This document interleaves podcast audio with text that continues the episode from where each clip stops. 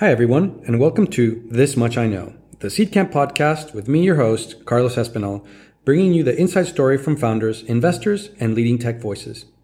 Tune in to hear from the people who've built businesses and products, scaled globally, failed fantastically, and learned massively. Today I have a very special guest, Martha Lane Fox, entrepreneur, uh, charitable contributor, uh, somebody who's been involved with some amazing companies like MyDeco, Last Minute, and very, very involved with government. And we're going to talk a little bit about the roles of the, the, the entrepreneurs of the UK in Brexit. Uh, one of the things I want to start off with, as I usually do, is your early life.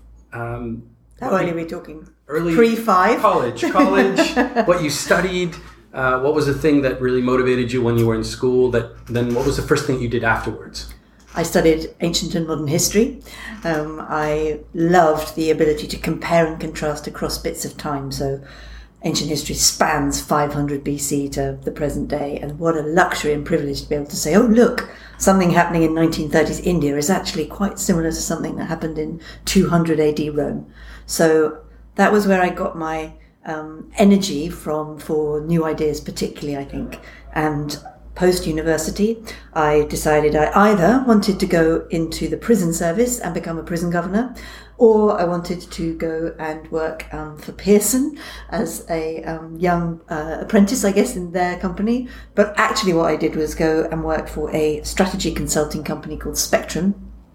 Just by chance, I fell into that job through connections, but it was transformational because it was a startup. I joined when there were nine people uh, Brent was my immediate boss, so that was the person that I then went on to co-found lastminute.com with. And it was a company entirely focused on helping companies think about the impact of these new technologies. So I was able to travel around the world, see all these different things from loads of different angles, always looking at media and telecoms and the role of the internet. And that was in 1994, so it was early to be thinking about mm. some of the issues. How long were you at Spectrum? I was there for three, four years. Three, four years. Um, and because again the company was growing at a rate of knots, so when I left, I think we were nearer 110 people. We'd started as nine. It was an incredible experience of watching how to grow a company as well. It was a male and a female co-founder um, we ran it, and they gave a lot of responsibility to people up and down the chain. And I often found myself as the most junior person in the team or in the company, you know, deciding things like what should the policy be around uh, company holidays or what should we be thinking about in terms of when we go on our away days and think about strategy. And that was an incredible opportunity. And I always will have a deep respect and thank for the thank you for the people that started that business because they taught me a lot, not only about the work we were doing, but about how to grow a business. Yeah, when we were chatting uh, before starting the, the recording, one of the things that you mentioned was the nature of technology, you know, in the mid 90s versus today and the tools and, and pitching to, to investors on, on the promise that this was going to become, you know, reality. When you were at this consulting firm, were you finding yourselves recommending solutions and, and pitching for ideas to people who were reluctant to take them on? And, was, and, how did you manage that? It was more that we were looking at uh, strategic directions that companies should take faced with the onslaught of the shifts in technology. So we only worked in with media and technology businesses. Sometimes, you know, that was quite a broad span of what the media technology business might look like. But um, my project, my, one of my first projects was for BT and it was called What is the Internet? You know, it was that basic and I didn't know what the internet was at age 21 in 1994. So that was an amazing learning curve. Arguably, you could still do that project for BT, but I put that aside. um, and, you know, I then went on to do an extraordinarily interesting and um, wonderful piece of work that was for the British government, and it was called Benchmarking the Information Superhighway. Uh, no one listening to this podcast will be old enough to remember the information superhighway, but it did exist, and people thought it was this kind of wrapper around all of the things that were going on in the world about the speeding up of information. And I was sent to Japan and New Zealand and Canada and America to look at various initiatives that were going on both in the corporate sector and the public sector about how to build, you know, these new technologies. So, you know, what an incredible exposure at such a young age to this amazingly uh, dynamic and shifting world.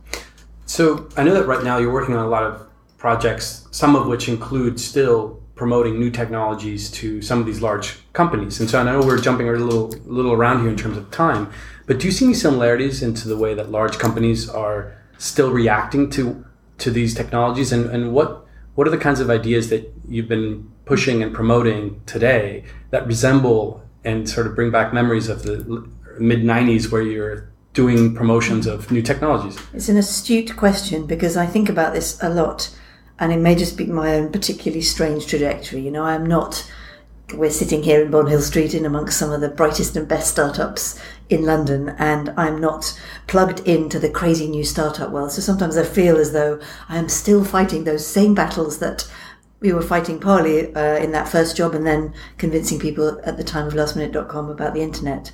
But what I find interesting is, you know, the early adopters are the early adopters, and there will always be this cutting edge of innovation. But for me, the interesting and profound societal shifts happen when you start to mainline some of these things into the public sector, into big corporates, into the establishment of whatever it might be of uh, any particular country.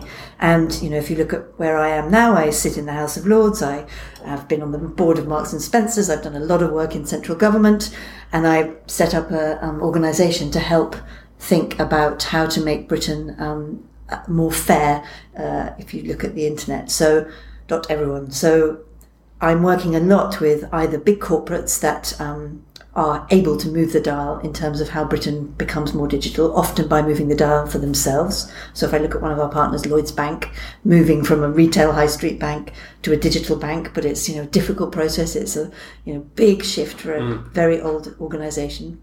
Or I look at something like government, which, you know, again, is just the most incredible opportunity for change if we really think about government as a way that can lead how people think about technology rather than being the last port of call to adopt it. I believe we can have some extremely important impacts on some of the most disadvantaged people in our society, mm. but also the, the efficiency and workings of government mm. itself.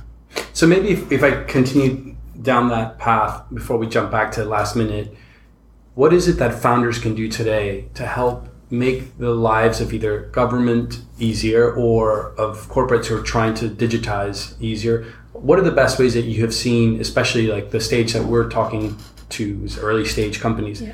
to be able to interface with them and then sort of make enable your job to, to be a lot easier? It's hard right? And i think one of the things that um, has happened in government over the last five years, which is good, is that there has been a shift in, to use a horrible word, procurement and the kind of supply roster into government, and it's moved from being only massive companies that arguably have fleeced us as citizens over the last decades to an ability for a smaller company to work with government to provide services, you know, interact, use open platforms, open APIs, and so on. But it is still only at the beginning of this journey. It really is just the start. So I think my words to founders will be don't give up hope. Um, mm. If you meet people, get the opportunity to have a chance to meet um, and work in government, I think it's rewarding. You know, it's a big market and mm. it can be very important and powerful for beyond just mm. the business you're trying to create. But it's also frustrating, and I would certainly not say we're there yet as a country and how we encourage that relationship between startups and government. Mm. I think corporates is is interesting and has changed a lot again in the last decade. Uh, Brent, my um, good friend and co-founder, started something called Founders Factory, as you may know, and they have a smart model where corporates invested in different sector um, investment vehicles to then invest in startups. So mm. they have you know a range of startups in the media, a range of startups in financial services, and so on. And that's a neat way to connect back into the corporates. Mm. So I think that there is more of a recognition now in 2017 than there's ever been that if I'm leading a big company, I need to be aware of what's happening in startup world in my space. Um, but it can sometimes be hard to join up those dots, but it is shifting. All right. Well, let's uh, rewind the clock back to your days at Last Minute. You were in consulting company. Yeah. You were working with Brent, and then you said, "You know what? We're done with consultancy. Let's start a a startup. Actually, there was a How stage. There was a stage in between that. Um, Brent had the idea for LastMinute.com at, at, at Spectrum, partly because he was the most last minute person on the planet, and was always arranging his very busy and exi- exotic social life on a Friday night late in the office. And I'd be sitting on the floor of his office watching him as he made five phone calls trying to find a luxury hotel or book something to go somewhere glamorous. And he thought there's a better way of doing this, and there was, and that was where lastminute.com came from. So he had the idea. Um, but we both left to get some more experience than just being consultants. Brent went to work um, in a startup, QXL, uh, which went on to become quite a successful auction company. And I went to work at Carlton Television to try and do deals to actually be there and cut my commercial teeth a bit. Mm. Neither of us liked that experience very much, and I think quite quickly, I think I was only there for a year, maybe 18 months. Brent said, um, you know, let's go and do this now. So we did, uh, and he very generously offered um, me the chance to be his co-founder and then we started off on this adventure. So that was early 98, a time when seems strange now, but there really wasn't an, a kind of belief that the internet would necessarily survive, let alone be a tool that we all used every day. You know, mobile was un, you know, unthought of. It wasn't that wasn't in people's conceptual framework yet, and the um, businesses that dominated the web weren't these huge platforms that you could suddenly see, okay, I get on Facebook and I can scale across the world. It, it was a fragmented and distributed web. So it was a time when we were convincing people that the internet wasn't going to blow up. And the secondary part was whether lastminute.com was a good idea or not. Mm. So, what was those pitch sessions like then when you were going out trying to convince? You're being generous with the term pitch sessions. That implies that many, many people wanted to see us and talk to us. I'd have to check with my compadre, but I remember maybe only two investors even being interested to have a meeting with us. Oh, wow. Um, partly because there were only three investors that were even investing in this stuff, and two said no to us. Um, but partly, yeah, because it was just the whole market. There was not much money flowing into internet web businesses at that time. We had a couple of very unsuccessful meetings. One where I've said this many times before, so sorry if this is repetitive, but they only asked one question. They looked at Brent and they said, What happens if you get pregnant? Meaning me. So that wow. was obviously a no. Um, but wow. luckily, we did find an investor, and um, wow. I wish I had written down more about what those sessions were like. But as I say, my dominant memory was you know, we had a piece of paper and we were two young bucks, me slightly younger than Mr. Hoberman, but he loves it when I say that. Um, we really, the concept of now of like build a thing and show a thing, we hadn't done that. We just we just had a piece of paper. We weren't coders. We couldn't even build a piece of uh, software to save our lives. So it was quite a big punt for an investor. Do I trust these two youngish people who haven't really done anything except be consultants and have got a piece of paper? And I'm not really sure the internet's going to be here in 10 years' time. So those were the conversations as opposed to maybe some of the more granular discussions mm. you'd have now because you've got better informed investors and definitely better informed founders. Mm. So in your role now as potentially an investor, and I know you've spent a lot of time with Brent now with Founders Factory, would you have invested in the two of you? Like what? That's a very good question. What are the elements of? I've never thought about that. What is a good age? What is a good management team, and whether yeah. or not you would have self qualified? Yes, I, you know, I like to think I would have done because we knew we, although we weren't able to sit and build our website, and although we didn't have a thing, we had a piece of paper. We were, we were smart. We'd done a lot of work. We'd done a massive amount of research. You know, we'd started. We just hadn't built anything. And Brent's idea was a really good one. It was compelling. You know, you didn't need to explain it for very long it sells things at the last minute. It's an aggregator for stuff at the last minute that's really hard to work out yourself. And I think our combination of exuberance, determination, and uh, energy was probably easy to see. You know, um, don't want to sound grand, but I think I'm quite an energetic, optimistic, enthusiastic person. Brent is times a hundred. So I think that that combination of, do you think that these two young people are going to put their all into building something? I would have definitely ticked that box. Mm. People might not have fancied the dynamics of a last minute business, which is very low margin, quite high risk in some ways, all that part. But you know, if you bet on teams, then I think we look like a team that we're going to try our absolute hardest to do an incredible job. So when was the first time that you guys hit a wall then? Because you know, there's the first few days where there's a euphoria around like, wow, we'll make this work, we'll go yeah. pitch, and yeah. we've worked together. What was the moment when you're like, actually, Brent, this might suck. This might actually not go yeah. anywhere. I think we didn't so much feel that the uh, idea sucked because the idea felt quite robust. There was a gap, you know. The way that you booked stuff at that time, if you wanted to do something at the last minute, you went on to Ceefax. You know, there was the really old fashioned thing on the television to look at the hideously presented rolls of holidays. Or you went into classified adverts to see what was available and you made a phone call. It was a horrible user journey. So the idea that you could create a place where you could get these amazing deals and you could book them all in the kind of click of a mouse. That was really quite something. So I don't think we ever lost faith in the idea. I think the things that were hard, like building any business perhaps, firstly, the ability to access the product. So we didn't have skills in travel technology, but this was complicated. You had to reach into travel systems to pull out the inventory, to be able to display it. Was in real time. It was all last minute. You know, it was complicated stuff to be able to make the transactions. And you know, the first website it was all completely put together with string. We didn't have the live product; it just pretended it did, and we were doing it at the back, printing out fax, sending it to an airline, printing out a ticket, putting in an envelope. You know, it was a complete mishmash. So that was a whole thing. Would we actually be able to have the product? The um, building of the website, because uh, again, it was 1998. It was early. We didn't have the tools that are available now that are often much, much cheaper, sometimes free, you know, tried and tested. We were inventing way too much.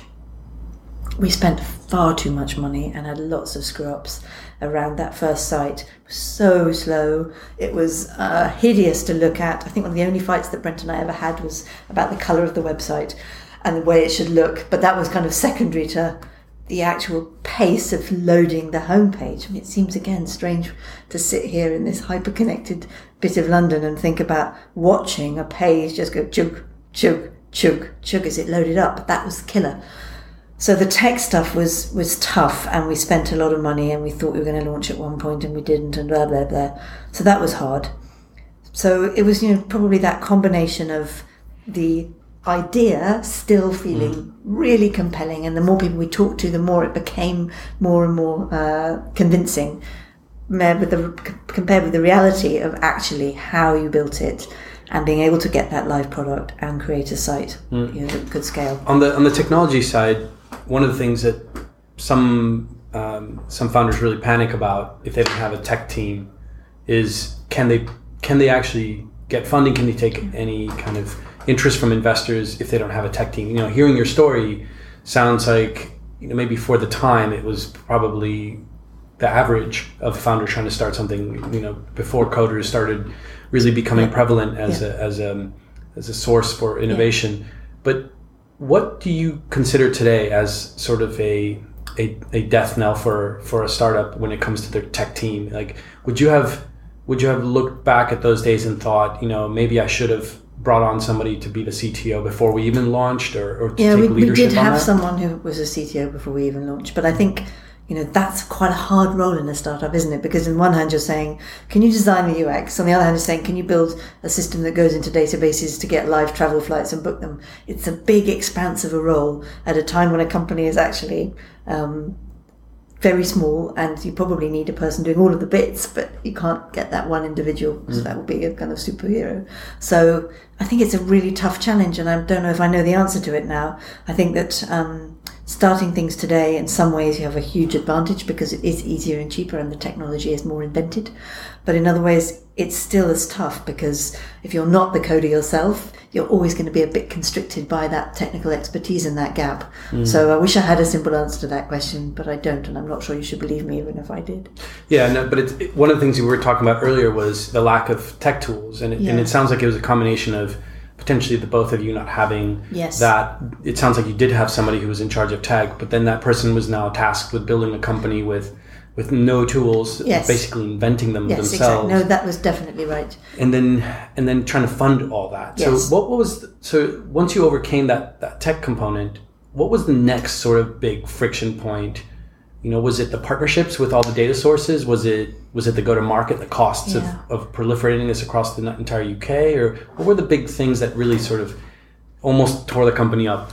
Well, I'm, we're lucky that I don't recall things tearing the company up in the, that startup sense. Mm. We can come on to the IPO. That was a different kind of challenge that did nearly you know, there was a really tough cultural challenge, but that was separate. I think in that early period to launch, you know, we overspent massively in getting that tech built because we were building too much completely personalized tech. Mm. We are inventing way too much stuff, all that um, that you quite rightly describe. We had to get a bridging loan to cover through to be able to get to our proper, all those things about financing and funding because we'd mm. overspent on tech. But um, the the trick, isn't it, always when you're launching something, is to not let any one thing bring you down. You have to, I think, swim across many different um, lanes at the same time. And so, you know, two co-founders is, is quite a neat thing in some ways because you can divide and conquer. So we did, you know, both of us were across many complicated partnerships to get hotels to work with us, to get airlines to work with us. We then um, did a big partnership with Yahoo to launch our site to get people to get traffic. We were doing lots of PR together. We were doing lots of different things. So we were trying to divide and conquer and be across as much as possible. But it's always that balancing act between making sure you have an absolutely relentless focus on the product quality, mar- married with um, the ability to get people to find it. Mm. Uh, but the wonderful thing that happens if you get it right is then that positive reinforcement. So the, one of the triggers for the business that took a bit too long to get to, but we got there, was we managed to convince Icelandair to give us £99 flights to New York via Reykjavik. You know, now that doesn't sound so insane, but then it was jaw dropping. Haldor Halldorson was the chief ticketing officer in Icelandair in the office in London. I think he thought that Brent and I were in love with him because we stalked him until he was beaten down and gave us product. But I think looking back, you know, for all the tech challenges, if you don't build a really compelling product, whatever that might be, whether it's a business one or mm. consumer one, that will kill you off eventually. Mm. Because we definitely felt people will get through pretty shitty tech to find the product that's absolutely brilliant. Mm. Um, you know, advertising a flight for £99 to New York. What? I can go return to New York for £99? You are joking. I will battle through a homepage that loads slowly, a ticket that looks like it might have come from a kind of slightly dodgy travel company. I believe it. So that was where we put a lot of focus was making sure we had that compelling product. So if I look at the the, the, points we've talked about one was tech and that was kind of you were the victim of the times if, if you will but the second one being getting these great deals mm-hmm. one of the things that i know about you and brent is that you're great at business development great at building relationships and sometimes it's easy to take that for granted so maybe we can sort of unpack that maybe with a few mm-hmm. anecdotes of how, how you recommend to a startup to approach, not stalk, but approach potential partnerships. Yes, and uh, and and there might be some stalking involved. Some stalking involved. So how does that work? Because I mean, for, for a business like Last Minute, it seems like a lot of it came from those kinds of relationships. Yeah. Building those relationships in a way that would then give you a competitive advantage, mm-hmm. and then have a commercial draw. So most startups, when they go start approaching large companies or potential partners, they probably it's the first time they're doing it. Yeah. So what what are the sort of if you yeah. what are the things that you and Brent do that make it possible to to close these deals so well? I think we are lucky, and that was one of the things that made us a good partnership is that we have a very similar approach and value system about this kind of stuff, right? And I think that um, it is really important to me, and I think it's always reflected in that. Uh, the other the other side of the table feel it if you are somebody that you know, is charming and friendly and not, you know, aggressive and ruthless and unpleasant. Because who wants to deal with a person like that? You know, much more interesting and fun to deal with someone that feels like they're taking you on an adventure and a ride and a journey that's going to be um, something life enhancing. Mm. So we both approached our business from that point of view. And I think we also both approached it from not wanting to be, you know, monsters and always leave something a bit on the table. It doesn't matter if you didn't screw the final bit of commission to the tiniest degree. Mm. We were young bucks who knew nothing. Amazing that they gave us £99 flights to New York. Could we probably have made a bit more commission on them? Maybe. But we got the product and it meant that the business got into that cycle and then on so on and so on. So I think setting your own personal value system and making it, to my mind, generous, friendly, kind that helps. And that's maybe a trite thing to say, but I'm amazed how often people seem to forget that because you get sort of bogged down in the essential nature of what you're doing. It feels like the most important thing in the world. You get sort of aggressive about it. It feels like your whole world is revolving around it and you actually forget to be a human being. So that would be my first point. Mm-hmm. The second thing I'd say is, you know, the stalking bit aside, we joked about it there is a relentlessness to building anything, isn't there? And I know now if I look at things that I'm doing, you know, I'm lucky I can open doors and I'm lucky that people generally want to meet me, although sometimes they probably run away from me when they see me coming because they know I'm going to ask for something big and annoying. But uh, if I look at my own inbox, if someone emails me or has found me through LinkedIn or whatever, and it's sort of interesting, I'll leave it. But if they come back to me two or three times, then I'll think, well, this person is serious. They've found out about me. They've thought about what they might want from me and then I'm going to email them or I'm going to pay attention or have a call or whatever. So, you know, if you flip that round, just make sure you aren't just giving the person on the other side a reason to ignore you. Make sure you feel like you're asking them something specific, that you're proposing something that works for them, that you haven't just sent a kind of carpet um, cookie cutter email that you've sent to 55 different people because you're trying to get something similar from all of them. Again, all these things sound obvious, but I'm amazed how often people find me who clearly have just cut and pasted something about their startup, and you think, hold on a minute, why am I going to reply to that email? So be graceful, be generous, think carefully about who's on the other side of the table, but do have some tenacity and relentless uh, energy because I think that is what helps. Um, but you can do it with good grace. And maybe to add to that one, how do you finalize the last um, commercial part, which can sometimes you said earlier you don't want to you want to leave some on the table, but sometimes it's not obvious that you're leaving anything no. on the table. Sometimes even just setting the price yeah. is completely made up, especially when you're coming up with a technology solution that yeah. uh, is going to change their their cost basis by a multiple of ten. Yeah. You could literally price it at 10 yeah. But your cost basis might be one. Yeah. How, how did you guys approach this? Because this is dead inventory they had right? This is stuff they were not getting rid of. Yeah. How did you guys say you know what? Like where where is leaving too little or too much on the table? It's a it's a hard thing to get right and it does depend sector by sector and by whatever business you're in you know I would love to have been part of a business that was going to help somebody times 10. I've never yeah. quite got there. But you're right in the way um, what lastminute.com was doing, which was why Brent's idea was super smart, was it was saying, look, you have a lot of hotel nights on a Sunday because no one goes to stay in a hotel on a Sunday. But we think we can make people go and stay in a hotel on a Sunday because we're going to come up with some really smart marketing and packaging. You're going to give it to us at such a cheap price that people are going to say, you know what, I'm going to take my new girlfriend on a Sunday night because it's kind of kooky and romantic and all that stuff. So we didn't have any hidden magic about how to set our commercial mm. terms, but we did do a lot of work about what the travel industry's norms were. You know, we knew the, the, the world we were playing in, even though we weren't insiders, and we got a lot of people to talk to. We got some advisors and all of the um, things that you do when you don't know an industry yourself. So we very quickly tried to build an advisory board of people who knew travel very well and got their advice. You know, we often ask people just we go to travel conferences and we test the water. And I think, you know, there's no magic for this. You just have to be smart about building up your own knowledge and then making a call about how you mm. want to play it. Well, if we fast forward to, you know, how you eventually um, decided to IPO, yeah. and it sounds like from some of the some of the breadcrumbs you've been giving us that it was a very painful time for the company. Maybe you can share why it was a painful time, and then eventually why you decided to, to leave it was a painful time for the company because the expectation and uh, the outside view of lastminute.com shifted so rapidly, and yet perversely, what was going on inside the company was only getting better. So, in 2000, when we IPO'd, we were probably the final IPO before the stock market crashed, and because we had been people called, you know, the poster child for that time and all this nonsense monikers. But, you know, there was a huge amount of excitement around our business because we sort of represented this brave new world of entrepreneurialism in the UK, two young people, we're going to be gazillionaires, all this stuff that was completely unreal. And when we IPO'd, the company was worth, you know, some insane amount of money, like a billion dollars, 765 million pounds. And that was a share price of five pounds thirty-five on whatever day it was in March. I can't remember. I think it was the nineteenth of March. One week later, the U.S. tech market blew up. The European tech market blew up. All share prices started to collapse. And over the next year, our share price went down to 19p.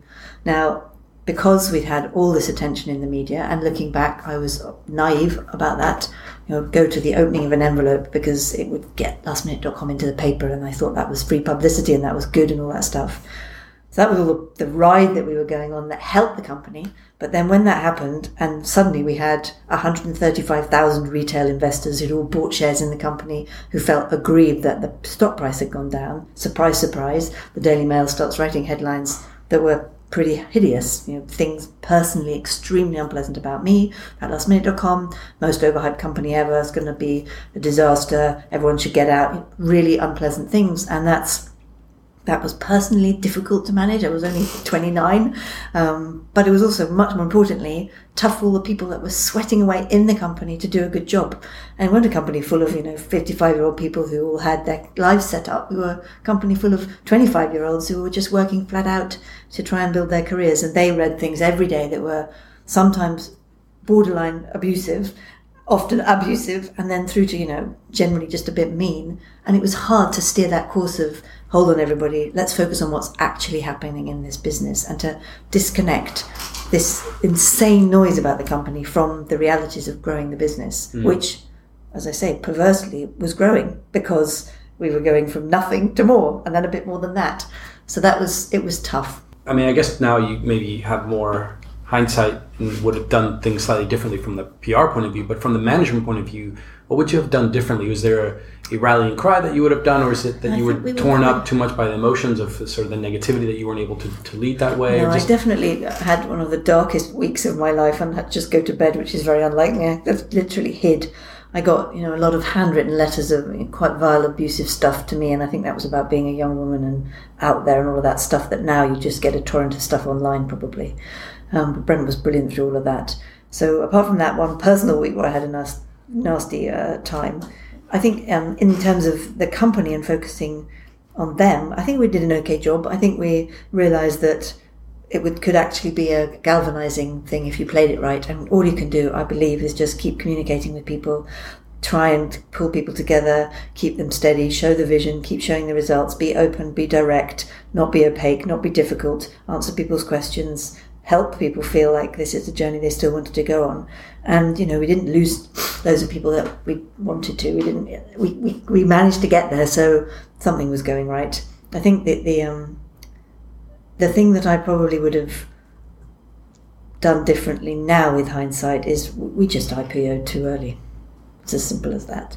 You know, and that again is a very different thing to now where people stay private for much longer. The, the dynamics have shifted completely you know, we were we weren't pushed to IPO by our investors. That that's not fair at all. But there was definitely a kind of roller coaster that I felt we were on. Brent felt we were on, and uh, I remember Brent saying to me the night when we were up, sort of three in the morning, setting the price for the IPO the next morning, and you go through this hideous month of roadshow. We'd been all over the planet. We were really exhausted. It felt completely overwhelming, and they set the price. And I remember Brent saying to me, "It's going to be hard to live up to this," and we were both nervous. It didn't feel like this elated moment where, wow, we suddenly made gazillions, because we weren't going to, clearly, because I think everything felt a bit precipitous. And so that's what I think now. I think, you know, we should have been private for longer. We should have grown the business a bit more. You know, in some ways it was amazing. It gave us all the cash, gave us that liquidity, got us into a robust position, but it, it was early. It was early. So in 2003, you, you stepped down yeah. and you sort of we talk about some of the things that you've been doing since, but what was the catalyst for that? And then what was the sort of the, the big thing that you worked on that you, you're most happy about since then? I had always, you know, I think I had a different relationship to lastminute.com to Brent. You know, it was his idea and he was so generous and we had such an adventure. But I was, you know, 31 when I left and I felt quite spent is the wrong word, but I think I'd felt as though I'd given all of the things that I could give to it. You know, I'd done a lot around the kind of brand and the um, culture building and a lot of the um, deals with the suppliers, all the stuff, you know, Brent had done the same things too, but that's where I felt I'd put a lot of my energy and it was the right time to go and think about doing something else. As it turns out, my life took a dramatic twist because I had a really hideous car accident and wasn't what I was expecting, but um, I I felt like I wasn't doing as good a job as I could do anymore. So that was why I wanted to leave, and Brent had known that for a while, and it was it was yeah, he was brilliant about that. So um, the thing that I feel like I'm most proud of since then, and I don't know, I don't sit back and think, oh, I'm so clever, I've done all these amazing things. But some of the things I've loved are, you know, I started this business, Lucky Voice, started mm-hmm. in the offline world, and we moved online. It's a karaoke business. It's like the Asian style of karaoke, and uh, my co-founder in that, Nick Thistleton, has been fantastic, and we've now got uh, 10 venues around the UK and we've just opened in Dubai. So that's a completely different kind of business, but it's joyful because people feel exhilarated when they come together and sing. That's been fun. Um, this might sound strange to people, but actually the work that I did in government, I absolutely loved because I'm I've always been interested in, in, politics in that broadest sense policy, politics, uh, government, actually, the process of governing. It's to me, you know, one of the most fundamental levers. You know, scaling a business is nothing compared to the levers that government had reaching 60 million citizens or whatever it might be. So, uh, I was lucky enough to do two things in government uh, work for two prime ministers as the um, digital champion, looking at how to help more people get internet skills. And uh, as part of that, to start a government department in the Cabinet Office called the Government Digital Service. We launched gov.uk, a dramatically different way of doing the internet uh, and government.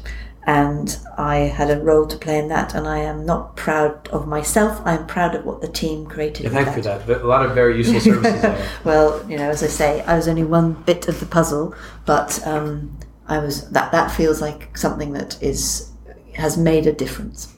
So tell us a little bit more about Dot Everyone. I was asked in 2015 um, to give the Dimbleby lecture, which is uh, for anyone that doesn't turn on BBC One at 10:30 at night, for which you are forgiven. Hmm. Um, a lecture that the BBC did, instigated in memory of Richard Dimbleby, a great broadcaster in the UK, and it's 45 minutes of television for one person to just talk about what they believe in.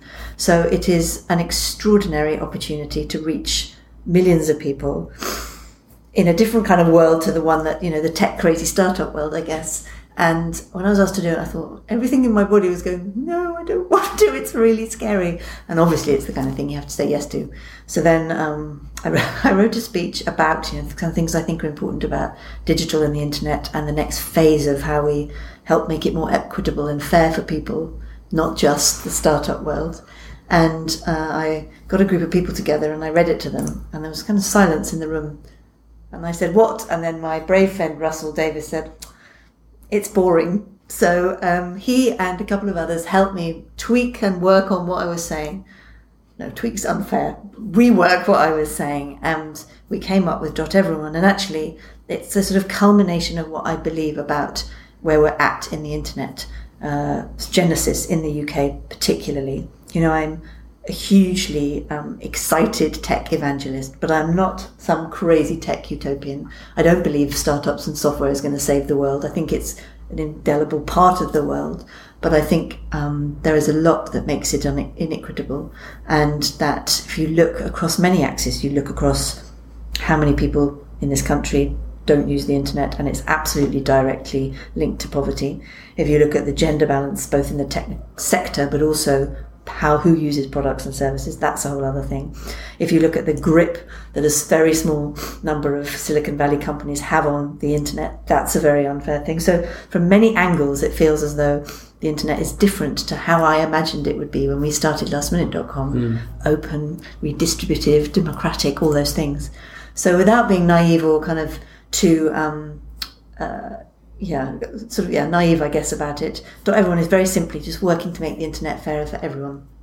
We think about stuff, but we also do stuff, and so we build things to show what good might look like in a different kind of way. We're doing a bunch of projects. Um, some are about helping build deeper digital understanding among our leaders, because I personally believe that if more people who are making big, important decisions understood the power of what technology might look like not just from the angle of tech city, but the angle of the poorest communities in this country, then we'd have some better solutions to things. Mm. So we're doing a piece of work around leadership and digital understanding. We're doing some stuff um, about uh, looking specifically at some areas of services and how they could be redesigned to be a bit more fair for everyone.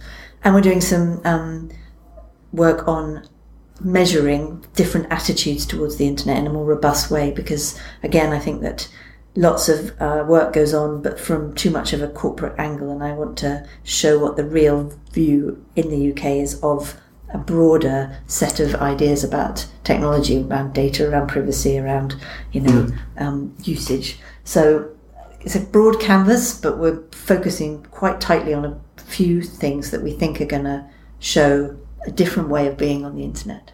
Is Brexit going to be a facilitator for the success of Dot Everyone?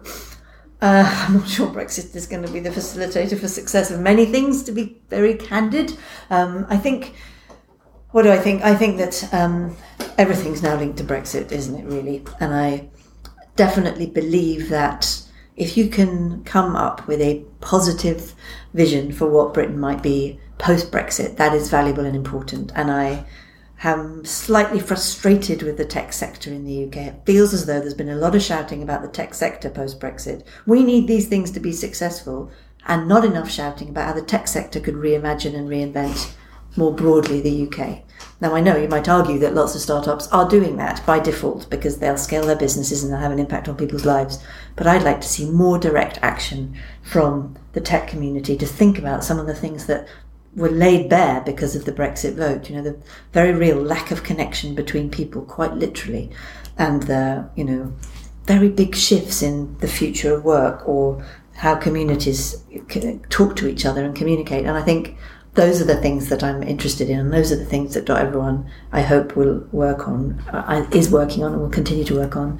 So Brexit just, I, to my mind, speeds up its necessity. It's it's not going to help or hinder. Hmm. One of the great things about where you are now, working in this high level within government and with other companies, is that you have access to some of the best uh, talent, but also uh, some of the best leadership around the world. You're in several boards, including Twitter and, and others. And if you look at the way that investors supported you during last minute and the kinds of advice you needed at the board level yeah. as founders, what what would you recommend for founders to expect, judging from now what you've seen at the highest quality level boards?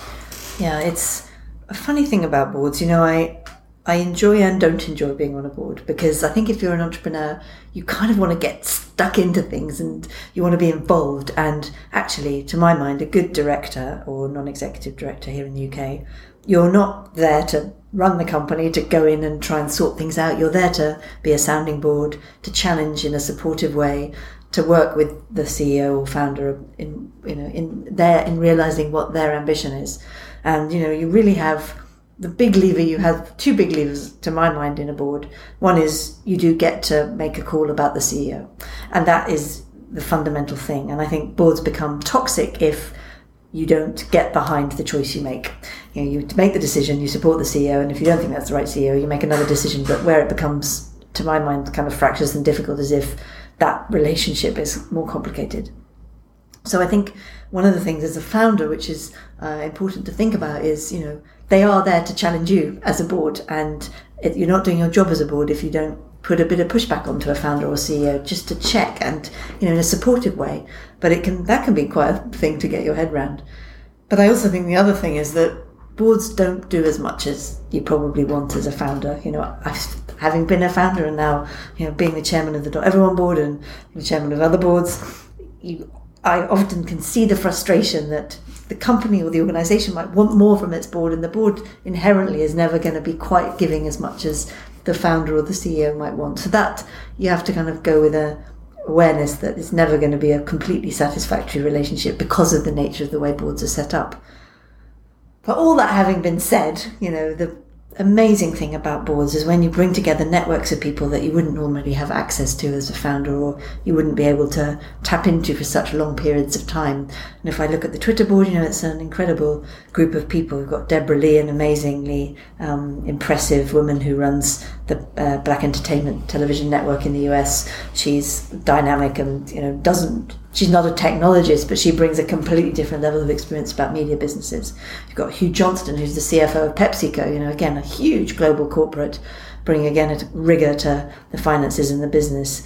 And then you've got funny old me coming with my international, uh, ethically challenging perspective. So it's, um, it's a, it's always a, an interesting thing to see these different brains come together to look at a, a, a similar problem. And if you're an open minded CEO or founder that is receptive to that kind of stuff, that's what's really valuable. Mm.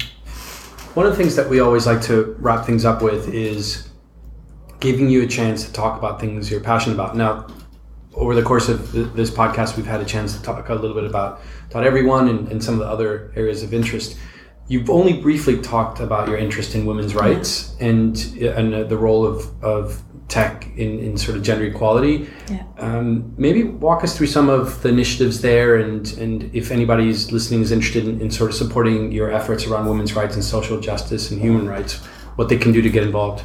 Yeah, I definitely feel as though any woman who's lucky enough to have a, voice, however big or small, and I'm lucky to have a relatively strong voice um, in a kind of public way, needs to use it because right now women's rights are under threat, macro level, and also then off the micro level. If I look at the tech sector, you know what is happening around the world is scary right now. I certainly feel this is the first time in my lifetime that some of the things that I believe so strongly are being um, undermined.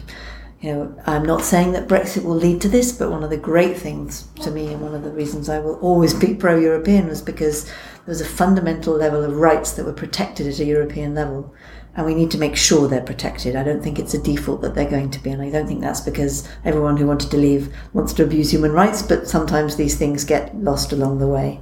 Similarly, if you see what's happening in the US right now, you know, it's, it's quite unpleasant and scary, and I still pinch myself that can be a leader of that country that has openly talked about abusing women. So that's the macro picture, and that's why I feel certainly a member of the House of Lords or someone with a relative profile. If you're out there and you're listening to this, you have to get out there and keep using that voice because it's too important. The micro point, which is not actually that micro because, as we know, the internet is the organizing principle of our age, is that the dynamics of the tech sector are quite depressing if you are a woman uh, again, going back to those early days of the internet, it did feel as though that was going to be a different kind of time. It was going to be so much more um, democratic than it's ended up being. And if you look at the fact that probably only about 6% of the world's software engineers are women, 6%, you know, it's just so weird and odd. And it's not okay. And it's not okay because of many different reasons, but anyone running a startup will know that if you are the software engineer, you are the power. You're probably paid more than most people in the company. You're probably the one that's holding the future of the product in your hands. And so to have all that power have gone back to one gender, it just feels so wrong. And I do think that that culturally presents some challenges. And if you look across the sector as a whole, as your listeners will know, about 23% of the sector is women and only about 14% when you look at leadership positions. And that is worse than the House of Lords, right, as a percentage. Mm. And the mm. House of Lords is a 500 year old institution that sits in a neo Gothic building in the middle of London. These things are gobsmacking. There are so many initiatives that are going on to help build the profile of women in tech. There are loads of great meetups, women in tech initiatives here we're in Google Campus, and I know Sarah Drinkwater has done incredible work to build the profile of women led businesses. There's Mm, women who code, mums who code, loads of stuff is happening. But to my mind, two big things have to shift. And the first is we really need to think about how to build the next generation of the engineering level of, of women. And that starts at schools partly, but that's way too long to wait. I think we need to be more imaginative at how we bring women back into the technical workspace, either maybe when they've gone off to have children or they've taken a career break or even they're moving careers be bold about how we can encourage women to think about becoming more deeply technical.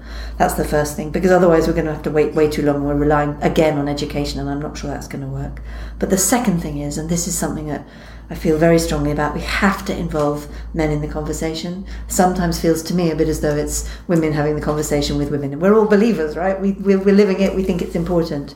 You know, I've now begun to refuse to speak on panels if it's all just women, not if it's to an audience of yeah. mix, but it's got to get out there. Men have got to be part of this journey, and you're a brilliant young man. You definitely want this to be true for your sector. I know, I'm sure of it.